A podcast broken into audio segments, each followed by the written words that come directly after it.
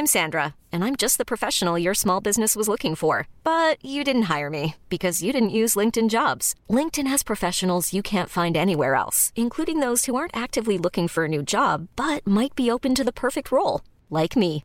In a given month, over 70% of LinkedIn users don't visit other leading job sites. So if you're not looking on LinkedIn, you'll miss out on great candidates like Sandra. Start hiring professionals like a professional. Post your free job on linkedin.com/achieve slash achieve today. Planning for your next trip? Elevate your travel style with Quince. Quince has all the jet-setting essentials you'll want for your next getaway, like European linen, premium luggage options, buttery soft Italian leather bags, and so much more. And it's all priced at 50 to 80% less than similar brands. Plus, Quince only works with factories that use safe and ethical manufacturing practices. Pack your bags with high-quality essentials you'll be wearing for vacations to come with Quince. Go to quince.com slash trip for free shipping and 365-day returns. Hi, I'm Daniel, founder of Pretty Litter. Cats and cat owners deserve better than any old-fashioned litter. That's why I teamed up with scientists and veterinarians to create Pretty Litter. Its innovative crystal formula has superior odor control and weighs up to 80% less than clay litter. Pretty Litter even monitors health by changing colors to help detect early signs of potential illness. It's the world's smartest kitty litter. Go to prettylitter.com and use code ACAST for 20% off your first order and a free cat toy. Terms and conditions apply. See site for details.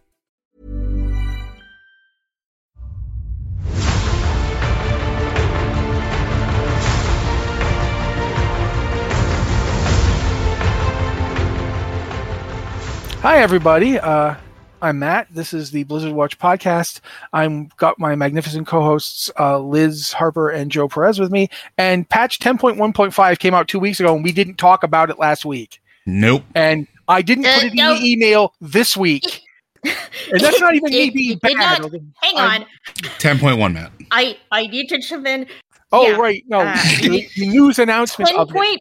10.1.5, we have news of it's on the. PTR, but it's not out yet, even though patches have been coming out really, really, really fast, and I can hardly keep track of which patch is currently live. Yeah. But 10.1.5 is is not live. live yet. we got the news about 10.1.5, uh, I think, two weeks ago now, because we didn't talk about last week. Yeah. Uh, sorry, guys, if you're all like, like, some several people are like, oh my god, time! I don't know what's happening. Sorry, I, Uh, and none of us do. None of but us we do. should we should be talking about all the stuff that we have learned. Um, I think we're pretty much all in agreement that this thing will probably be out by July at the at the latest. Like we're we're thinking July, considering Yeah. it's May and June for testing it. Seems about right. Yeah, it has to be. Maybe maybe late June, but yeah. I'm not I'm I'm not thinking late June just because I mean it the last one came out in May. So if Mhm. the next one comes out in June, that's less than two months. To, to, to Yeah, do, you're right. you know. Um, and and we know that there's going to be a lot of mega dungeon content uh, in 10.1.5, uh, and a lot of it, it's apparently the uh the the it's basically continuing the bronze dragonflight stuff that we saw. Yeah, the temporal earlier. conflux, the skull of Galakrond, and the time lost battlefield. I think. Yeah, so there's going to be lots of time jumping mega dungeon fun. Uh, we oh, get it's Goth yeah, it's right. It's, it's called Dawn of the Infinite. We're going to talk about that at some point on Lore Watch. Don't worry. but we also get Goth Chromie. Have you guys seen Goth Chromie, yes. Liz? yes. Yeah, yes. K- k- Goth Kath- Chromie reminds me. Of, yeah, Goth Chromie reminds me of the character that, or was it Orphea? Was that her name from Heroes of the Storm, or Orphea? Orf- Ophelia. Or yeah. It just she looks a lot like that to me. She reminds me of like I was looking at going, oh man, I'm, I'm really hoping that Goth Chromie is not full bore, you know, just evil. I, I would like to actually be able to kind of like have twisted respect for her. But regardless, cool cool model, looks really cool. I like that they're calling her Goth Chromie because man, she is. I, I could I could just hear Black Number One playing as she walked on walks onto stage or something. But yeah, uh, what do you guys like, uh, Liz? What's the first thing that you noticed when you were looking at the 10.1.5 stuff? Uh, a new spec for evokers. This is. Hey, I'm glad that she's here. time- 'cause I forgot about that already. This is the first time Blizzard has come in mid expansion and said, "Hey, we're just going to give this class a whole new spec." Uh, you know, Dracthyr evokers rolled out with two specs, and now they're getting they're Can getting a third, and it's a weird one. It's a weird one. It's not weird. It's It what we literally asked for. I mean, me and Matt. Yeah, it's, it's I, I have heard a lot of people asking about support specs to get us a support spec before But I you'll have to all admit that this is something WoW has not done before. WoW hasn't even really Ye- tried to do this before. Unless you It's- count the mistake in the, the, the way that they designed paladins in vanilla, so that that's how they were Well- played, even though that's not what they meant them to be doing. It's it's not expressly true because they tried once before and then scrapped the idea because they couldn't figure it out at the time.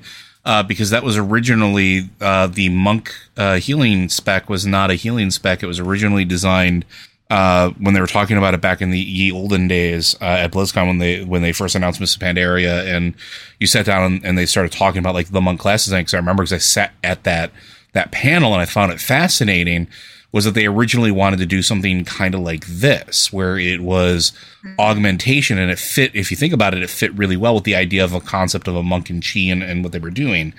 Um, but they couldn't figure out how to balance it at the time with the talent system and everything else they were doing. So they scrapped it and went a more traditional healing route with it.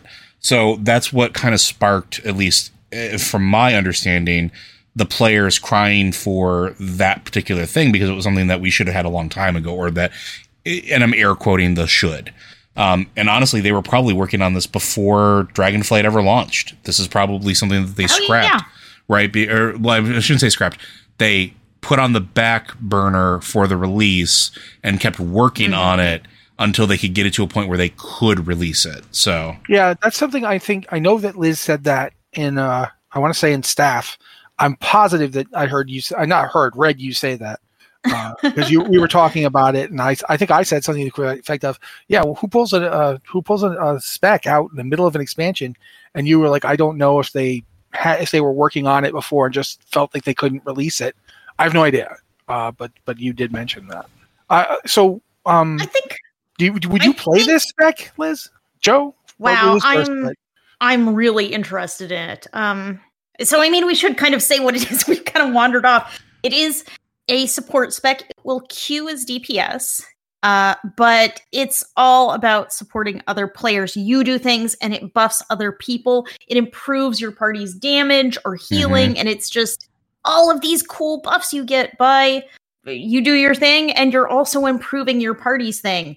And i'm i look at some of this and i'm like wow this is so cool. Why why don't paladins have some of this? Because paladins holy paladins are very buff oriented. They have a little bit of that direction where they're they're throwing out buffs and defensives E- that are not necessarily damage or healing and it, it, the interesting thing is the gameplay has a lot of overlap with like discipline priest as far as like Mhm. the, some core ideas. Uh, so there is an uh, a con or the idea that some of the things that the augmentation evoker does might actually be able to be ported over and breathe new life into discipline which has really fallen off in the last couple expansions honestly. Uh, holy has really gotten a lot of love and attention so like discipline has sort of fallen to the wayside a little bit um, even in pure numbers just from a meta standpoint. Uh, but i do like the idea of having i mean again i'm not going to say that uh, this has me excited because it's it's kind of what i've been looking for. I've been looking for a support class because i heal on my shaman. I like healing on my shaman. I can heal on other classes. I don't like it because it just makes me miss my shaman. This, on the other hand, is something different because it's a, util- a utility buff uh, iteration of of a support class where you're doing your thing and everybody's getting the benefit of, of because you're doing it, but it isn't just flat healing. And I mm-hmm. really, really, really like that. I like that core concept. I'm I'm I'm in. I'm in, and this will make me actually level my evoker. Cool. I, i'm i'm very curious as to how it'll play but it's it's like i've i dump so much time into like one class it's like how much can i fit into my brain that's this potentially complicated and juggling buffs except yeah i just i look at these things and i'm like why why can't this be so easy on my paladin? Because it's like they'll have things that like okay you press this button and it'll buff you and if you don't have anyone targeted it'll just buff you and the nearest healer.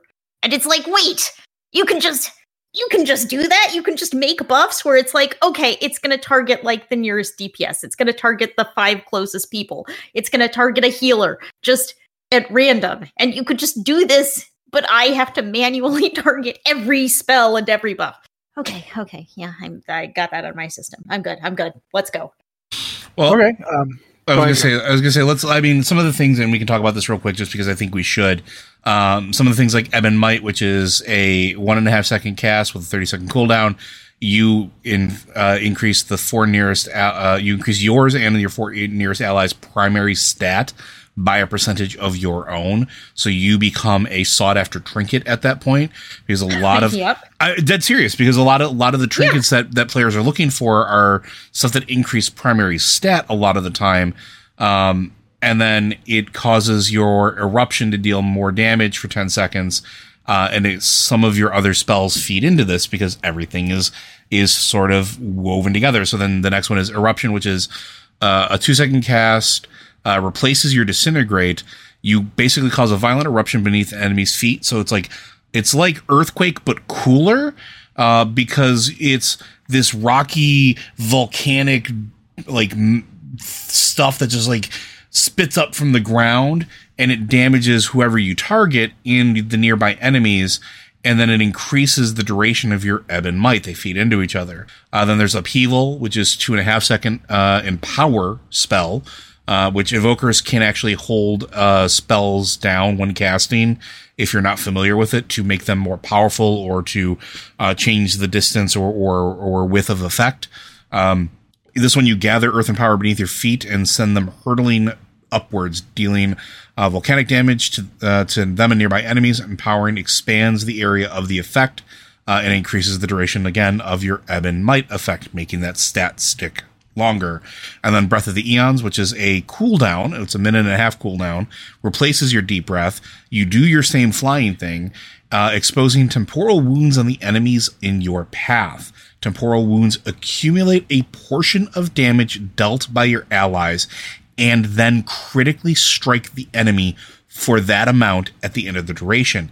And again, increasing the duration of your active Ebon Might effects. It's a really cool idea of like this positive feedback loop inside of your abilities.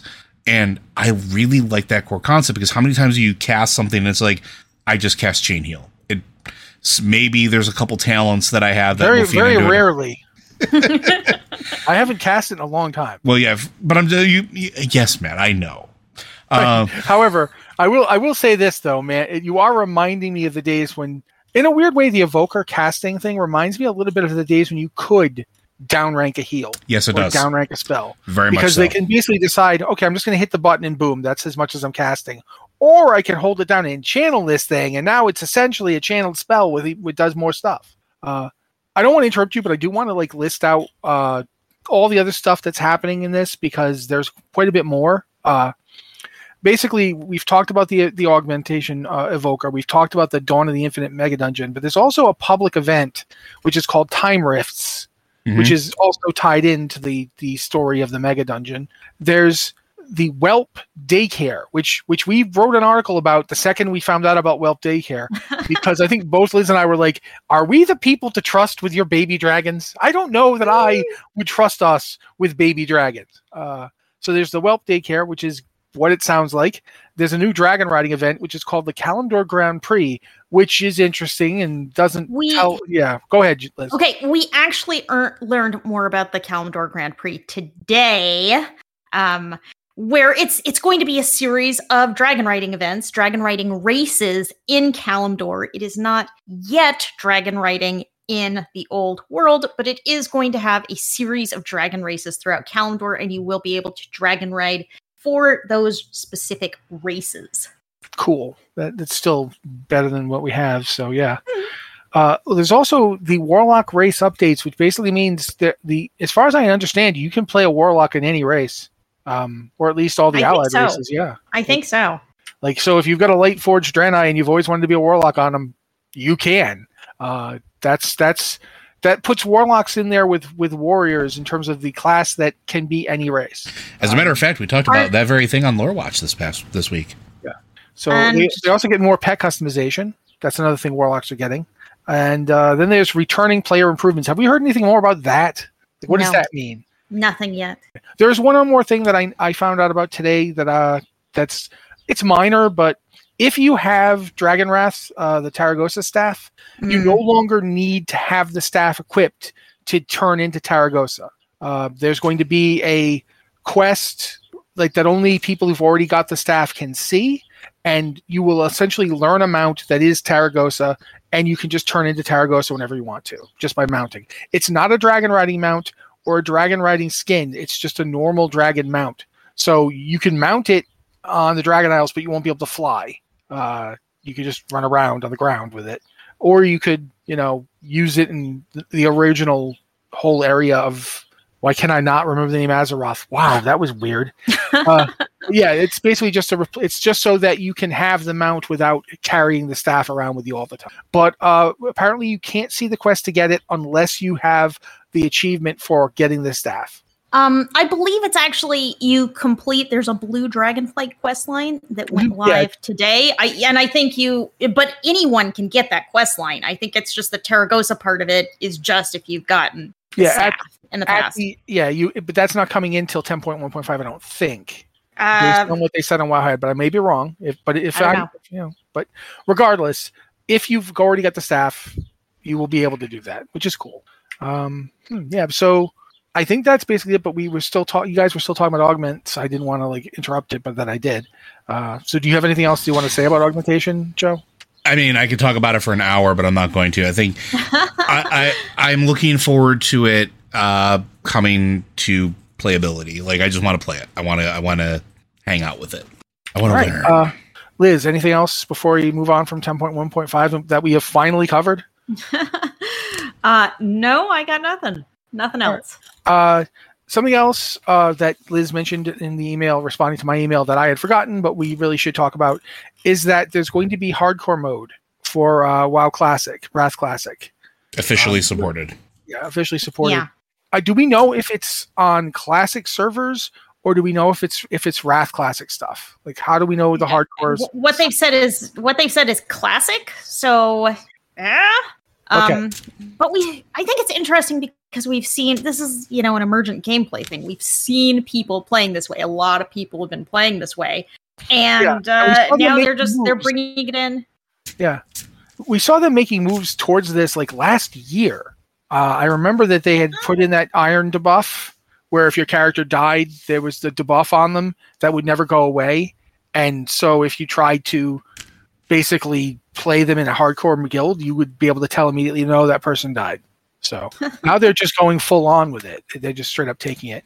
Also, um, WoW tokens went live. This is something I just found out when I read your email. Yeah, So I'm like, wow, Um, tokens went live in WoW Classic. Hmm, okay, so tell us about uh, that. that happened. Okay, Wrath Classic. I I wrote Classic, but it's Wrath Classic. WoW tokens went live today, and Blizzard published like a two sentence blog post about it. And I was like, wait, you're doing this? This is this feels like a pretty massive change to the game, and you're like publishing this. You just shoved it live and wrote like two sentences about it and called it a day. Um, but yeah, uh, WoW tokens. They Yeah, are. I did not know that those were there. Um, I think a lot of people will be similarly Well, surprised. It, I- they- in my defense, I have been thinking about another game a lot. A they just lot. went live today. They they just went live today. So it's not we're not way behind the news on this one. It just it just went live and they didn't they didn't announce it, they didn't tease it, just happened. Yeah, um, but yeah, that's so. There we go. We now know that, and we've told you about it. So I feel like we've we've caught up with the stuff that we didn't talk about that we were supposed to, but now we have more stuff we hadn't talked about, but we're supposed to. um, because they announced the the launch for Phase Three in Wrath Classic. Since we're talking about Wrath Mhm. Classic now, uh, it's going to be on the twentieth of June. Yep. Yeah, that's So at least at least they aren't like honing in on that like Diablo 4 release date, which you know, it's we gotta keep keep that time clear. Blizzard isn't always good about that, but it's like I don't care if you're releasing other content, I'm not playing it because Diablo. yeah, exactly. I mean, I don't Mhm. I don't even know if I'm going to be eating. Uh, and you want me to like play something else. Uh, another thing for for Wrath Classic, since we're talking about it, and it's there's surprisingly a fair amount of stuff to talk about. Um, Hmm. Joyous Journeys XP buff started today as we're recording this, the 23rd of May, and is lasting until the 19th of June, which is dovetails into the fact that Phase Three Yeah. is launching in on June 20th because it's an XP buff. It's 50% XP, and I think it's pretty obvious that every time that they do a release time for their next phase, they do a joyous journeys thing, so you can decide at least the last couple of times. Yeah, Um, like the I think for the duration of Wrath, they've always, you know, before the next big release, they've put rolled out Joyous Journeys. So it's like, ah, you haven't been playing, you can catch up, uh, get Your- what you need guilds- done, get a your- character up there. Yeah. The guilds decided they want a Death Knight tank, so here you go. Here's an I remember that because that was me. I remember in original Wrath uh, having to level my DK real fast because they desperately needed a frost tank for something. So yeah, we'll see what happens with that. But that XP buff is coming, and now that we're talking about stuff happening in June and stuff lasting for a while, uh, we do know that several things. One of them is a World of Warcraft news piece, but it it, it involves Diablo because the A Greedy Emissary event is going live in two days. So Thursday, May 25th. uh, If you're listening to this recorded yesterday, um, that'll be starting, and that's the the Diablo promotional event for World of Warcraft. If you remember back in 2012 when they did the one for Diablo 3, I don't think it's Wow. the same thing, but it's a similar kind of tie-in. Uh, but yeah, yeah, let that soak into you. That 11 years ago they did this, and Let's- Yeah. No, just don't don't do there's like that. human children in I'm like gonna- second grade. I'm gonna I'm gonna crumble to dust if you keep if you keep talking this way.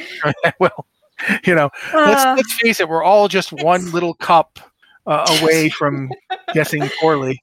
Uh, Uh, it's uh, it has some like Diablo themed loot, and there is a new pet to collect, a uh, uh, a new you know demonic goat pet to get, which is super adorable with its giant red eyes. I mean, who doesn't want a, a demonic goat to follow them around everywhere? I mean, I know it's on my Christmas list every year, but he just keeps on bringing it. uh, and uh, it it has the uh, typical exciting event uh, experience and reputation buff Yeah, because everyone everyone loves, loves one of those. Uh, Winds of Sanctuary it increases experience gain and reputation gain by fifty percent, except for the Loamm Niffen, which get no reputation increase. So no, you cannot power level your Niffen reputation. But everything else, anything else you want to catch up on, go for it. Yeah. And uh, since we've mentioned that, uh, we should probably now tell you we we know the the release dates for Diablo 4 and the Diablo 4 early access. The Diablo 4 early access, if you if you purchased the uh, I want to say the deluxe or ultimate editions, um, you got early access. And that early access is, is it if you pre-ordered or just if you purchased those editions? It just pre-order in Um, general gets it, or It's hang on, hang on. Um, it is it's part of I think it's part of the deluxe or ultimate editions. Yeah, that's what I thought too. Um, but if you did, um, on the first of June, you will get the the start of your early access. Um, now, of course, stuff can happen. Like this is one of the things that they even say on on multiple web pages. If there might be like a server outage or a login problem, and if that happens, you you know that means you just can't play, and there's nothing they can do about it except to fix it. They they they can't guarantee you will have exactly four days of early access. They're not going to push back the the start release date for everybody else if there's an outage and you don't get full four days. You're just going to have to deal with it. Um, but yeah, that that's happening on the first. So that's that's uh, Thursday. It starts at 4 p.m. Pacific time on Thursday, the fourth, the first of June. Because it's spontaneous world war rollout, right? Uh, Like, and yes, that happens everywhere. Yeah. and that's the case for the Diablo Four. Right, the, the normal release date is also it's on the sixth, but it is Well, uh, sort of. This is this has been really weird because Blizzard hasn't been very clear about this. They do not have a blog post announcing it. They do not have anything on their public Twitter, but on a couple of personal Twitters, they have posted information about the release date. And if you are in North America, it is actually not coming out on June 6th. It is coming out on June 5th at 4 p.m. Pacific time. June 5th. interesting. Yeah. Usually it's like, I guess I'm kind of spoiled by World of Warcraft, which does the simultaneous global release for the last couple of expansions. And it's like, when they announce it, they post like a map with time zones and say this time here, this time there, this time, you know, because it's sim- because it's different times in different time zones. And uh, they have not done that for Diablo, so you kind of have to piece this together. Uh, yeah, but uh, June 5th, 4 p.m. Pacific. Whatever that time converts to in your time zone is uh, that is your Diablo 4 release time. Just so you know, for Americans who are on the East Coast, that'd be 7 p.m. 7:30 Mhm. p.m. So, and then for like Liz, it's literally going to be six, and for me, it's going to be five because we're all spread out across the continent this way. It's it's really quite quite something that we have done.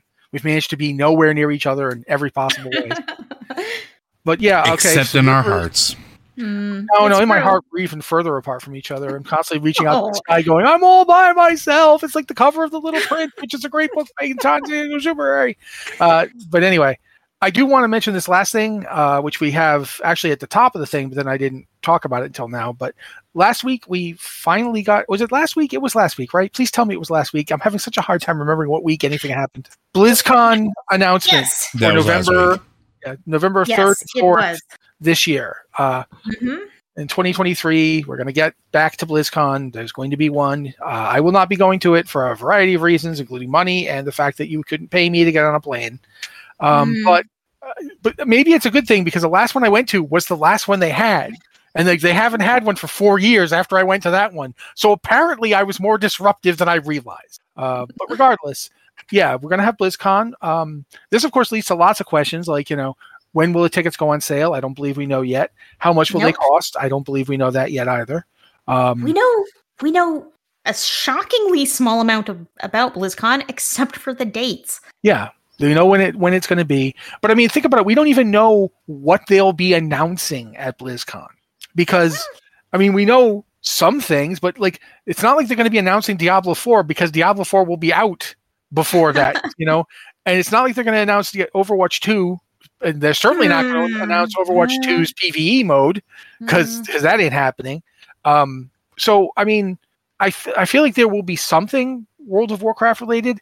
I've come around to the idea that it might not be an expansion, just because I have no idea if they're you know I mean I know they're working on one, but I have no idea how far along in that process they are. Like how, if they feel comfortable doing an announcement uh, this year, no idea. There certainly could be. There certainly almost certainly will be stuff about whatever the patches after BlizzCon comes out. I think that we're going to hear something about the 2024 release schedule. It's almost impossible that they are not going to tell us something about that, right? Yeah. Yeah. So- we've gotta we've gotta have I mean, they they went into such a detailed release schedule for 2023, so I think we've got to get something very similar for 2024. BlizzCon's the perfect time to announce something like that. Yeah, and they have in the past done that even when they've done a new expansion announcement. Mhm. They've also said, meanwhile, if you go to Azeroth now, these things are coming. So, you, you know, they they're, usually do. I feel like Hearthstone's such a dependable content releaser. Like they almost always Yeah. have, Yeah. like they got stuff blocked out and stuff tends to go uh, like, like what you said once, like four times a year. Like they, they Three usually- three like- expansions a year. Three So- expansions, three battleground seasons, and three mini sets. It's just So- clockwork. So it, that seems to be like pretty safe. Um, I'm positive they will be hyping up whatever their plans are for Diablo 3 going forward, because as as we've talked about a few times now, we know that the end game for Diablo 4 is much. It's like taking the the season content from Diablo 3 and using that as mini DLCs, where you have like story and content come in with those seasons. So Mhm. that feels like something that they could be hyping up. Like that's almost certainly they're going to be talking about the the resurgence of the Diablo franchise. Um, almost certainly, I don't expect to hear a lot about China. wow, what a what a mess. yeah, and only getting worse. Uh, But yeah, Mm, what- yeah. Let's let's uh, Joe, what do you think they're going to talk about? I I mean I legitimately don't know at this point because I'm I'm I'm fairly confident they're, they are going to start talking about where we're going next after uh, Dragonflight. I feel that that's inevitable. Wh- Whether or not they're going to give us like a cinematic or anything like that, I think we're in, at least going to know what direction we're headed in. Um, I think we might actually know, or they might discuss the roadmap for Diablo Four and because you pointed out that Diablo 4 will be released by then, but we don't know what the plans are really laid out going forward. Um, Uh, we we we do, but we don't, right? some. Yeah. Yeah. So I could see them doing what they did for World of Warcraft, but for Diablo. like here are the things we're working on, here are the targets we're pushing for, um, and things like that. And I could see that being a really good draw. That could be a, a nice source of information and also feed into the hype of Diablo 4. Um, I mean, other than that, like what, what, what other realistic things they'll talk about? Arcade Rumble. Um, Arclight Rumble, it would be Arclight Rumble, interesting yeah, if they Yep. actually. This is a game we haven't heard a lot about, and I Yep. think it's.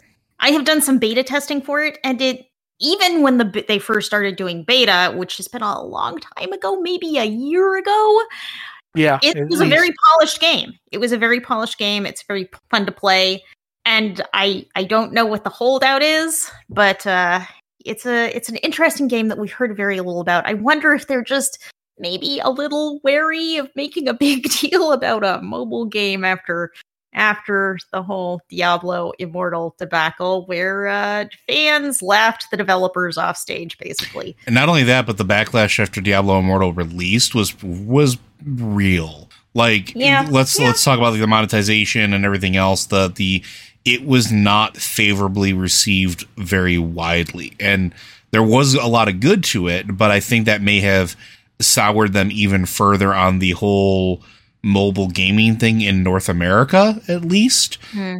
Some so, of the best mechanics I've ever had in an MMO.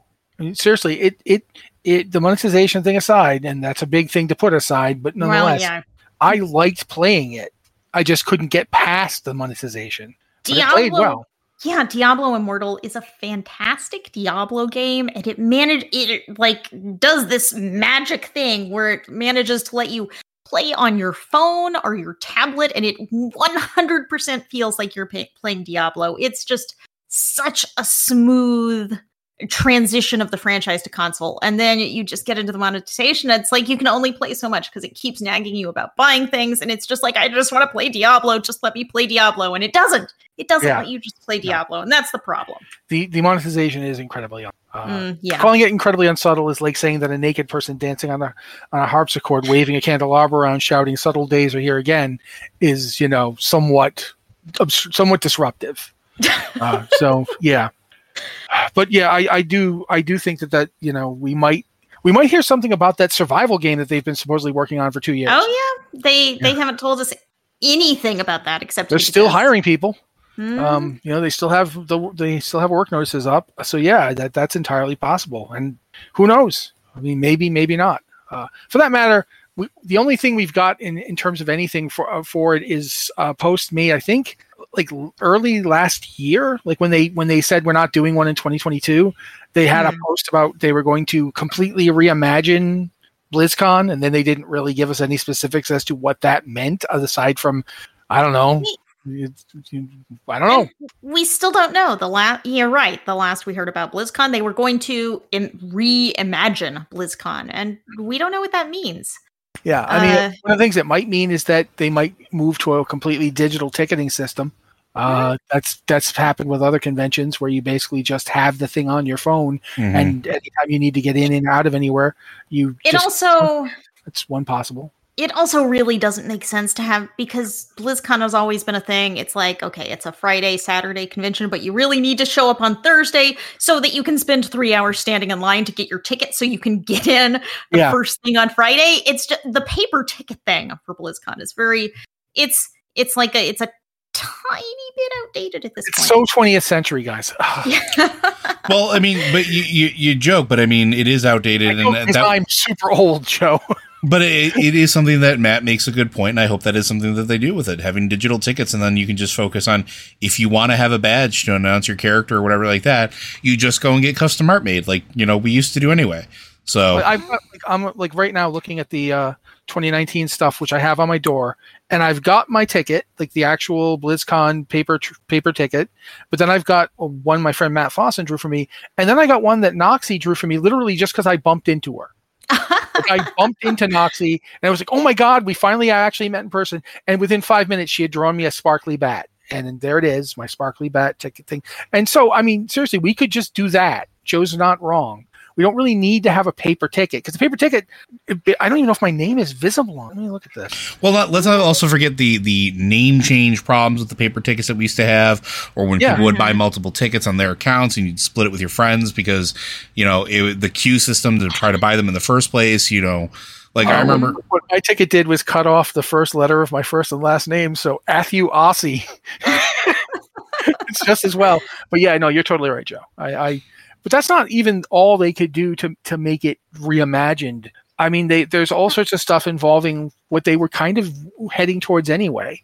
Uh, a lot of the they were getting better and better about putting uh, the panels up and having them be there online for you to access. Um, BlizzCon Online was a really big out, and it was an outlier of that kind of thing because they just did the the the convention basically virtually and just had the videos for you to watch. Having if they could actually get so every panel was recorded, not just like a few hot ticket ones, but absolutely every panel and and mini panel and all that, Mm. and it's all available to you. Make it a, a big deal. make it a truly virtually accessible experience. Yeah, because a lot of people can't go to California, you know, every year to go to a game convention. It's not not that they don't want to; it's just disruptive to your life. Mo- money, And it- health, uh, any number of issues that would prevent you from going. Yeah, like I mean, tickets to BlizzCon were like are like two hundred dollars. Are they? That's kind of where they were last time around. Uh, plane tickets out to California not cheap. Hotels not cheap. And like the day BlizzCon was announced, it's like, oh, there are like no hotels anymore. All the hotels are gone. I hope you didn't want a hotel because gone. and Airbnbs uh, have have been absolutely a nightmare for years. Um, I mean, I had a friend who just went to the, the GAMA convention, which is one of the largest gaming retailer uh, trade shows uh, of the year, and showed up. He had an Airbnb scheduled for a year. Or, or however long it was, like he bought it, got his GAMA uh, GAMA ticket and had it scheduled. Showed up and they canceled on the spot, right?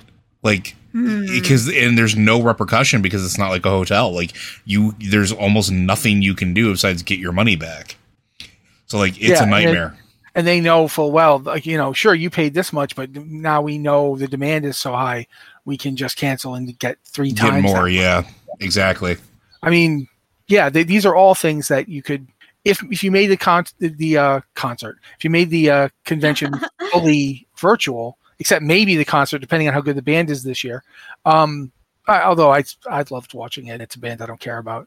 Uh, when it was Mouse or whatever, uh, I was like, yeah, I, it Dead was Mouse. Yeah, it was deadmau5. So so yeah, um, all of this stuff is stuff that could be part of the reimagining, but we don't. We have no details. We have nothing. Uh, for all I know, re- reimagining means when you get to the convention, Mike Ybarra is like wearing a Mickey Mouse outfit. I have no idea what what this is going to be. For that matter, right now, only two countries are blocking the Microsoft uh, acquisition, but those two countries, one of them is extremely important, and the other is the UK. Sorry, UK, but come on. Um, the United States is still suing them to say they can't do it. Since both companies are in the United States, if the United States says no, it is very Yes. hard to see a road forward for them. Uh, it's difficult. I mean, there's uh, there's a lawsuit about it going on right now, and Mhm. we'll just we'll see what happens. Maybe we, we kind of leapt topics. I I think No, when I we were talking about this, Like if if that was if by the time BlizzCon comes along, that is settled, that will be a big part of the convention. That's Yeah. all I'm trying to say. Yeah, I don't. I mean, even if it is settled by then, you know, they're not going to have finished a merger Oh no, by no, that no! time. I, they're going to hype it. You know full well. Yeah, they're yeah.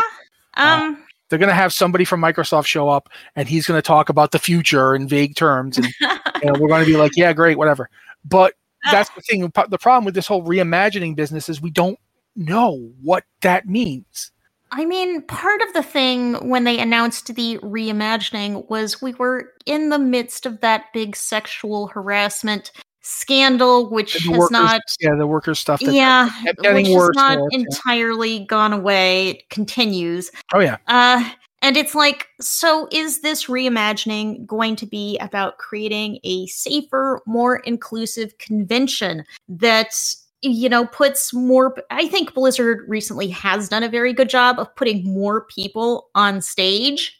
uh, just in their in their press events, in their videos. You've seen a lot of these things in World of Warcraft, but also in Diablo, Yeah, also Diablo in Overwatch. Yeah, and Overwatch. You're right. Yeah, they've put up developers who are not just okay. This isn't just the big name who's usually uh, uh, a middle-aged white man is usually kind of the top of the totem pole in these in these games, but they're making sure to put out uh, women. I mean, you've seen a lot of women in recent press events, like in the past year, year and a half. They've really been putting more people on stage, which Yep. I think is a really smart move. Even for the for the Dragonflight and WoW stuff, they were doing that too.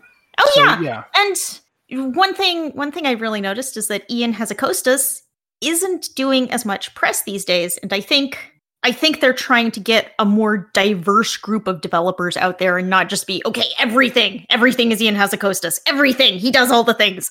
Uh yeah, but I think that's that's really good. And maybe maybe this reimagined BlizzCon will put more focus on seeing the diverse voices that actually make the game because we do kind of I think all of us in the gaming community, it's like we hear one name and we kind of obsess over that. Like, oh yeah, Ion Hazzikostas does all the WoW things. If there's something good in WoW, he's great. And if there's something I don't like in WoW, he's a bad person. And just having all this focus on one person. But it takes hundreds of people to make these things. And it's they they do there are some diverse voices out there and we usually don't hear from them so i mean i hope we i hope we see more here i hope we see more from the developers who we don't usually see from from more names more women more people of color and we see those people on stage talking passionately about the games they're making Yeah, absolutely. Uh, and for that matter, also make the convention safer for just attendees. yeah Uh, yeah I've, in the one year that I got to go, I had to step in three times to tell people of, ju- let's just say it, to tell men to back the F off of, of women. Like I had to. Uh, and this is not something that I, I don't go to conventions because I really want to tell people to stop being bleeps. So Mm. uh, it it's, would be really nice if that was something that we got better about as well. And I'm not saying that Blizzard and its staff didn't try to control that sort of thing. I'm, you know, when I went in 2019, they they were. I know that there were some bad BlizzCons. Uh, we're not going to talk about you know certain rooms named after certain people that you shouldn't name rooms after. But Yeah. I'm just saying that I, I'm sure that in 2019 they were trying to do that. I'm just hoping maybe they can get better at it. Not not because they're bad at it, just because we need everyone to get better at it. Uh, it shouldn't have to be up to people going to a convention. You know, you have to keep yourself safe, so don't go to this thing and don't do. No, that's that should not be the case. That should not be the way it works. So um, I'm hoping we'll see some of that as well. That that would be a good thing for the reimagined BlizzCon to Mhm. have a higher focus on making the, everything safe and secure for the people who are going. Um, but is I think that's it um, for the for the news and events this week. Pretty much, right? I think we got I everything. think so Usually at this point, one of, one of you guys comes in with something. So I, I joe come up with something we need to talk about I'm only I can only think of Panic at the Disco lyrics at this point because the, the way Matt phrased that, I got nothing else. really. what did I do that was a Panic at the Disco line? Usually, when you guys comes in with something, and I immediately thought of, yeah, never mind. You, you, Okay, yeah, no, I'm sure I, you know I where- know it now. Yeah, yeah, I know where you're going now. That's right. I'm 50, but I still listen to Panic at the Disco. Uh, to be fair, they're all getting up there too. Um, anyway, yeah, let's. Uh, we've got some some uh, questions and emails. We can actually got straight up emails this week and last week. So you know, yay, keep doing that. Uh, but if if you'd like to ask a question to us here at the Blizzard Watch podcast, uh, please send it to podcast at blizzardwatch.com uh, with the subject line mentioning this podcast, uh, either podcast or Blizzard Watch, so we know it's for this show. You've been really good about that lately too. Uh, and I want to make sure that I, I thank you guys when you send in emails. You've often they send in two emails, and it's great. They, they send in one for Lore Watch and one for the podcast. Wonderful. Keep doing that. Uh, mainly because, quite frankly, like I said, Joe and I are nowhere near each other, so the thumb wrestling is extremely difficult. And it's very painful. Do you know how much it costs on postage and medical bills to keep mailing my thumb there? Yeah, I know, and it's plus it's Canada, so they don't really want to let it in. So yeah, the whole thing. But if you don't want to use email, you can send it to. You can go to our Discord. Sorry, we have two channels there. One of them is patron Q and podcast questions for the patron if you're supporting the site on Patreon, Patreon, that's that's where you can ask a question, and we appreciate that because it you know keeps the lights on. But you know, we understand not everybody can support us that way, but it's still supporting us to simply engage with our podcast, to uh, you know ask us questions and so forth and that's why we also have the uh, q and podcast questions channel where you can ask questions of the podcast or the q for that matter another cool thing we do where you can ask various staff members questions and we'll do our best to answer them there too so without any further ado uh, joe you read the next one Okay. literally no further ado All right. Well, Roxy here with a simple question. Why are we still time gating LFR? In Ion's more recent interviews, he said it was to preserve the special feeling of clearing the raid with guild groups. I don't know about you, but actually seeing the end of the story that is spoiled day one online is not the satisfactory feeling I get from completing ahead of the curve or something. It's about having accomplished something with my friends. Now that we're gating the final story chapter on having a Sarkareth kill, time gating LFR seems so bad. I know they say when LFR opens, it will open the story for all regardless of kill status, but why not just time gate LFR, why just not time gate LFR? then remove the kill requirement at whatever arbitrary time gate it's set on still. Uh, I cannot possibly emphatically agree more. Uh, I'm right there with you. I, I think it is absolutely the wrong call to keep time gating LFR. I think it doesn't really serve a purpose anymore. I don't think it makes f- guild kills feel more special. Um, I think that it's giving players maybe too much of a length of time for that that kill thing. And like you said, with it needing that final kill on Sarkareth, just leave that in place for the story stuff and then remove it later. Like I I I like that idea that you had there. I think it's a good one. But yeah, I'm I'm with you. I don't think time gating LFR should be a thing anymore. I think it should just be everything else is good to go. They did it with Mythic. Why not do it with LFR? What do you What do you both think, Liz? wow, we're going straight here. Um, well, I think they are they've toned down the time gating, but it's still it feels really needless and it makes it takes so much longer to clear the content in LFR. Even though the difficulty is dialed down, it just takes forever because the unlocks are so far apart. Right now, they did put out the first wing of LFR at the same time as normal, heroic, and mythic, which usually they wait a while. So it's not locked up as long, but they're still doing new wings every two weeks, and that drags it out quite a ways because there are four wings. Four wings. We got the second wing released today as we're recording this. So you're listening to this second is live, uh, but it's going to be quite a while before before Sarkareth gets out to LFR. It's going to be another month. Yes, I think so.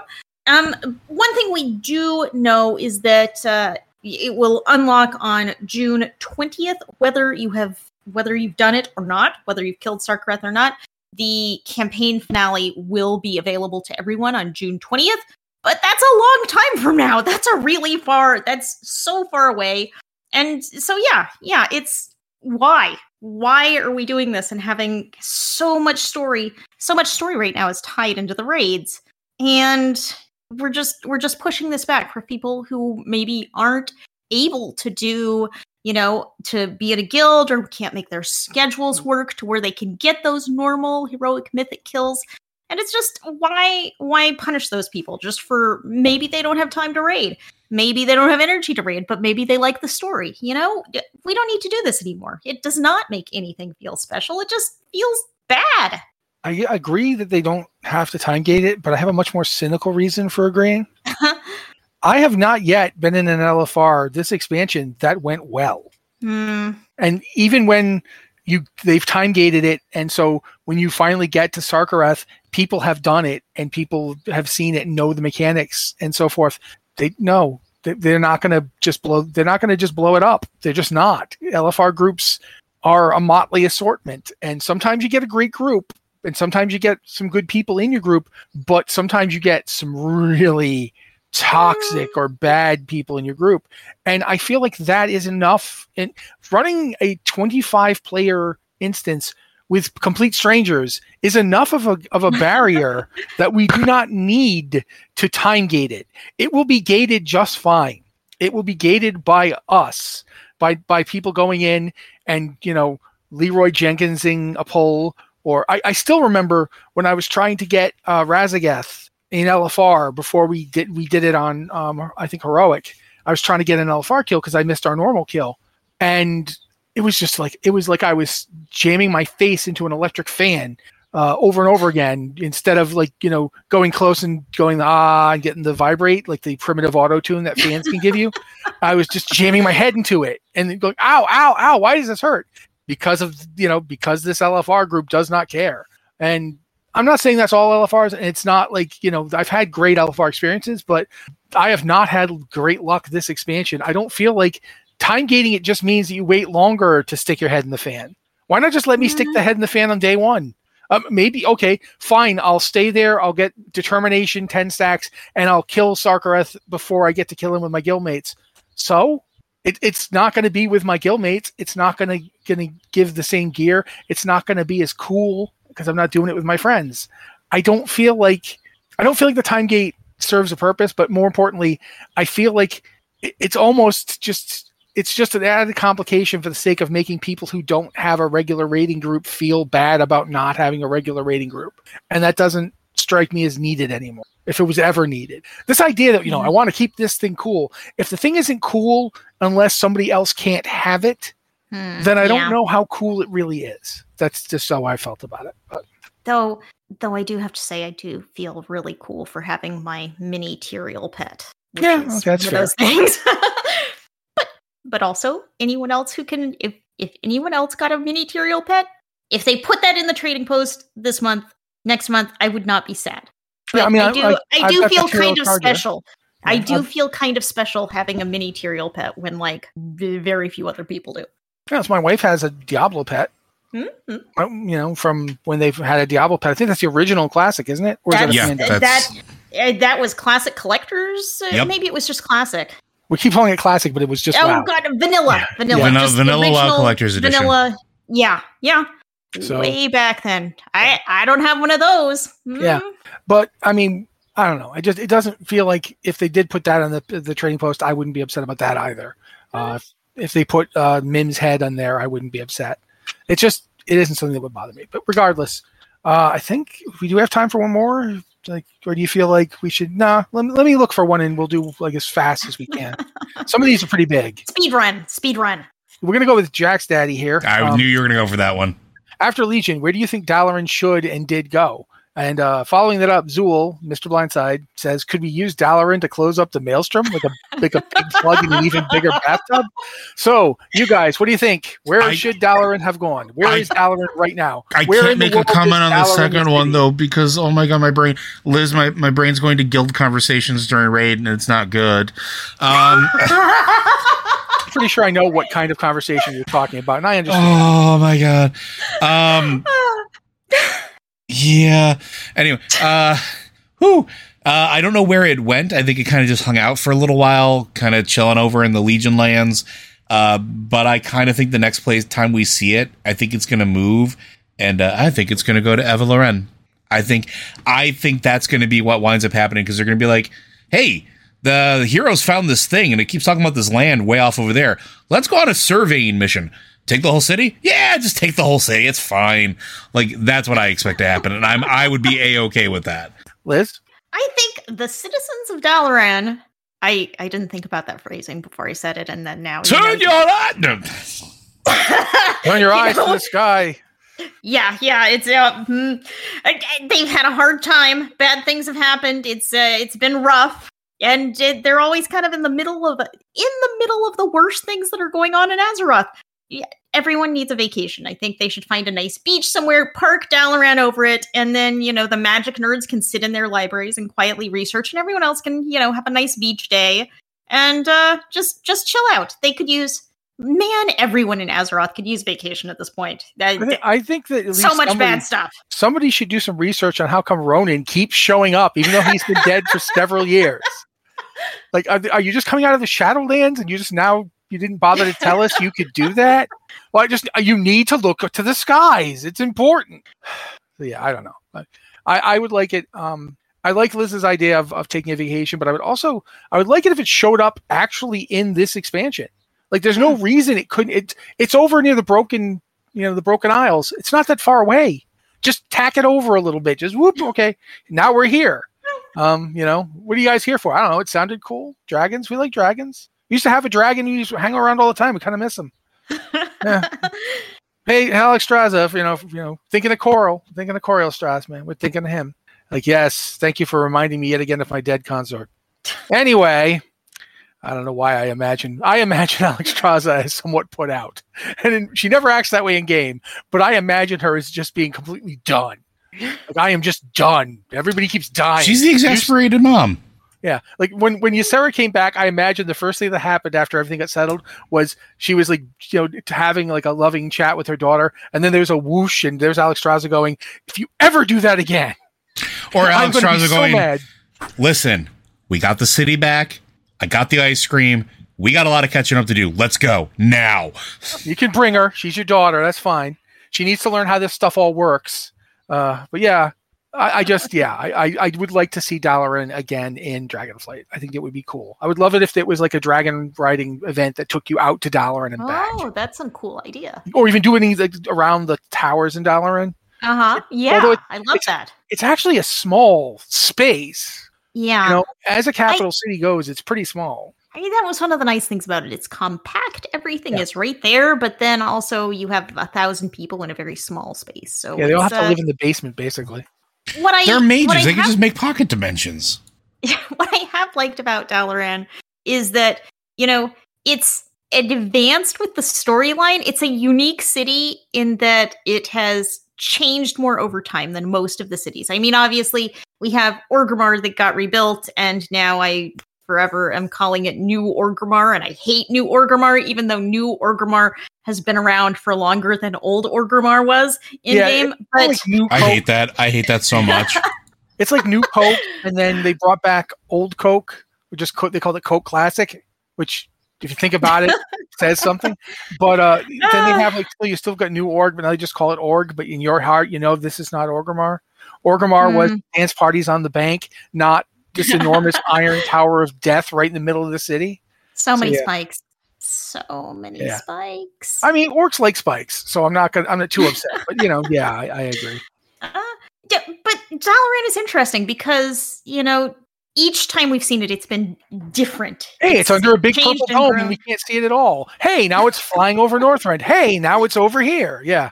Of course, uh, you know in Hearthstone they literally strapped, they put rockets on Dalaran to like zoom it away. I seriously would be totally okay with someone doing that. That's that's like uh, they were. Listen, if Tears a of the literal King- thing that literally happened. if Tears of the Kingdom has taught me anything, this is a viable strategy. for every possible problem. more rockets, more Stra- rockets. Put giant fans on it. Put giant fans on everything. All right. I think though that I think that pretty much covers it for today. Um, either of you have like a last thing to say before we we do the thing where I poke Joe when he does his big spiel? I'm like one of those little monkeys that you like pull the core and I just bang the cymbals. It's fine. I think of you as one of those monkeys in Fallout 4 where I just don't know when it's going to start triggering and am I going to get attacked? like ah. But uh, Liz, anything? No, All right, Joe, you're up. Blizzard Watch is made possible due to the generous contributions at patreon.com slash Blizzard Watch. Your continued support means that this podcast site and community is able to thrive and grow. Blizzard Watch supporters enjoy exclusive benefits like early access to the podcast, better chance at having your question answered on our podcast with a queue, and an ads-free site experience. Yeah, Joe. The more I look at it, I can understand why big plug like that. Yeah, it, it wasn't. It wasn't great. Yeah, I, I agree. with you. Yeah, I'm, I'm staring at that sentence, going. all, I, all I'm saying is my if, if if if you have an adult adult, I'm gonna I'm gonna plug Molly's stream here. Uh, Molly Razor on on Twitch. We she streams our our raids. If you ever want to understand why Liz and I giggle like children, um, yeah, I, I don't think I- it I requires that much sh- translation, to be honest. I I should It is note 18 plus. Stream is it- it's not safe for work. Nope. We're we're weirdos. Yeah, absolutely not safe for work. But anyway, thank you guys so much for being here for the Blizzard Watch podcast. Uh, a lot of stuff happened and we covered it. That's that's what we do. Um, we will be back next week. Uh, thank you to Joe and Liz for being here, and, and especially thank you to Liz for actually being willing to talk about Horizon Forbidden West, even though neither of us have finished it. Uh, because quite frankly, I don't know when I'll get to finish it, and I love hearing about it. So thank you for that Ah. pre-show bit.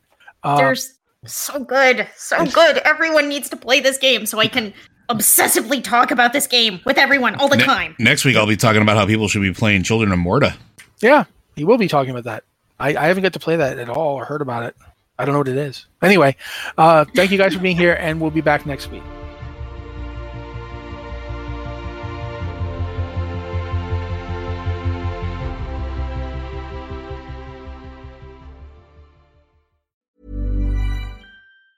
Hi, I'm Daniel, founder of Pretty Litter. Did you know cats tend to hide symptoms of sickness and pain? I learned this the hard way after losing my cat, Gingy. So I created Pretty Litter, a health monitoring litter that helps detect early signs of illness by changing colors, saving you money and potentially your cat's life. Pretty Litter is veterinarian developed, and it's the easiest way to keep tabs on your fur baby's health right at home. Go to prettylitter.com and use code ACAST for 20% off your first order and a free cat toy. Terms and conditions apply. See site for details. Hi, I'm Daniel, founder of Pretty Litter. Did you know cats tend to hide symptoms of sickness and pain? I learned this the hard way after losing my cat, Gingy. So I created Pretty Litter, a health monitoring litter that helps detect early signs of illness by changing colors, saving you money and potentially your cat's life. Pretty Litter is veterinarian developed, and it's the easiest way to keep tabs on your fur baby's health right at home. Go to prettylitter.com and use code ACAST for 20% off your first order and a free cat toy. Terms and conditions apply. See site for details.